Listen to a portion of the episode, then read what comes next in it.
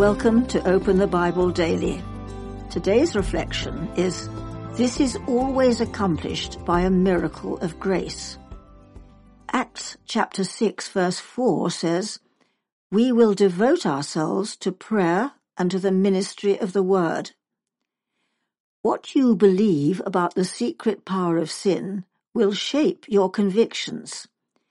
People who have an optimistic view of human nature tend to have an unrealistic view of missions and evangelism. There's the informational view. All we need to do is tell them.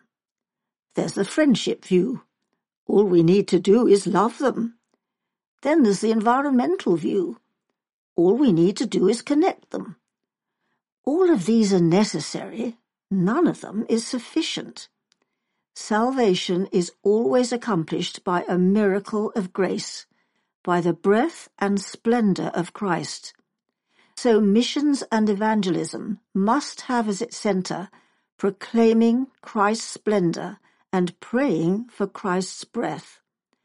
That's why the apostles said, whatever else goes on in the church, we must give ourselves to the ministry of the word and to prayer. This must be the priority for every pastor, for every missionary, and for every Christian who wants to see sinners won to Jesus Christ. It is certainly not the only thing, but it is the central thing.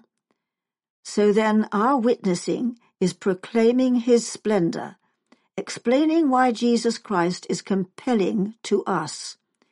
Jesus said, I, when I am lifted up, will draw all people to myself.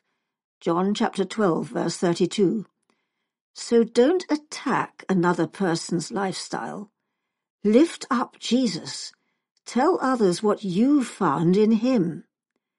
And as you proclaim him, pray for his breath.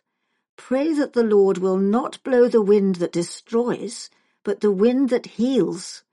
Proclaiming Christ's splendor, praying for Christ's breath. Anything less is like treating cancer with aspirin. What have you put at the center of your witnessing? Why?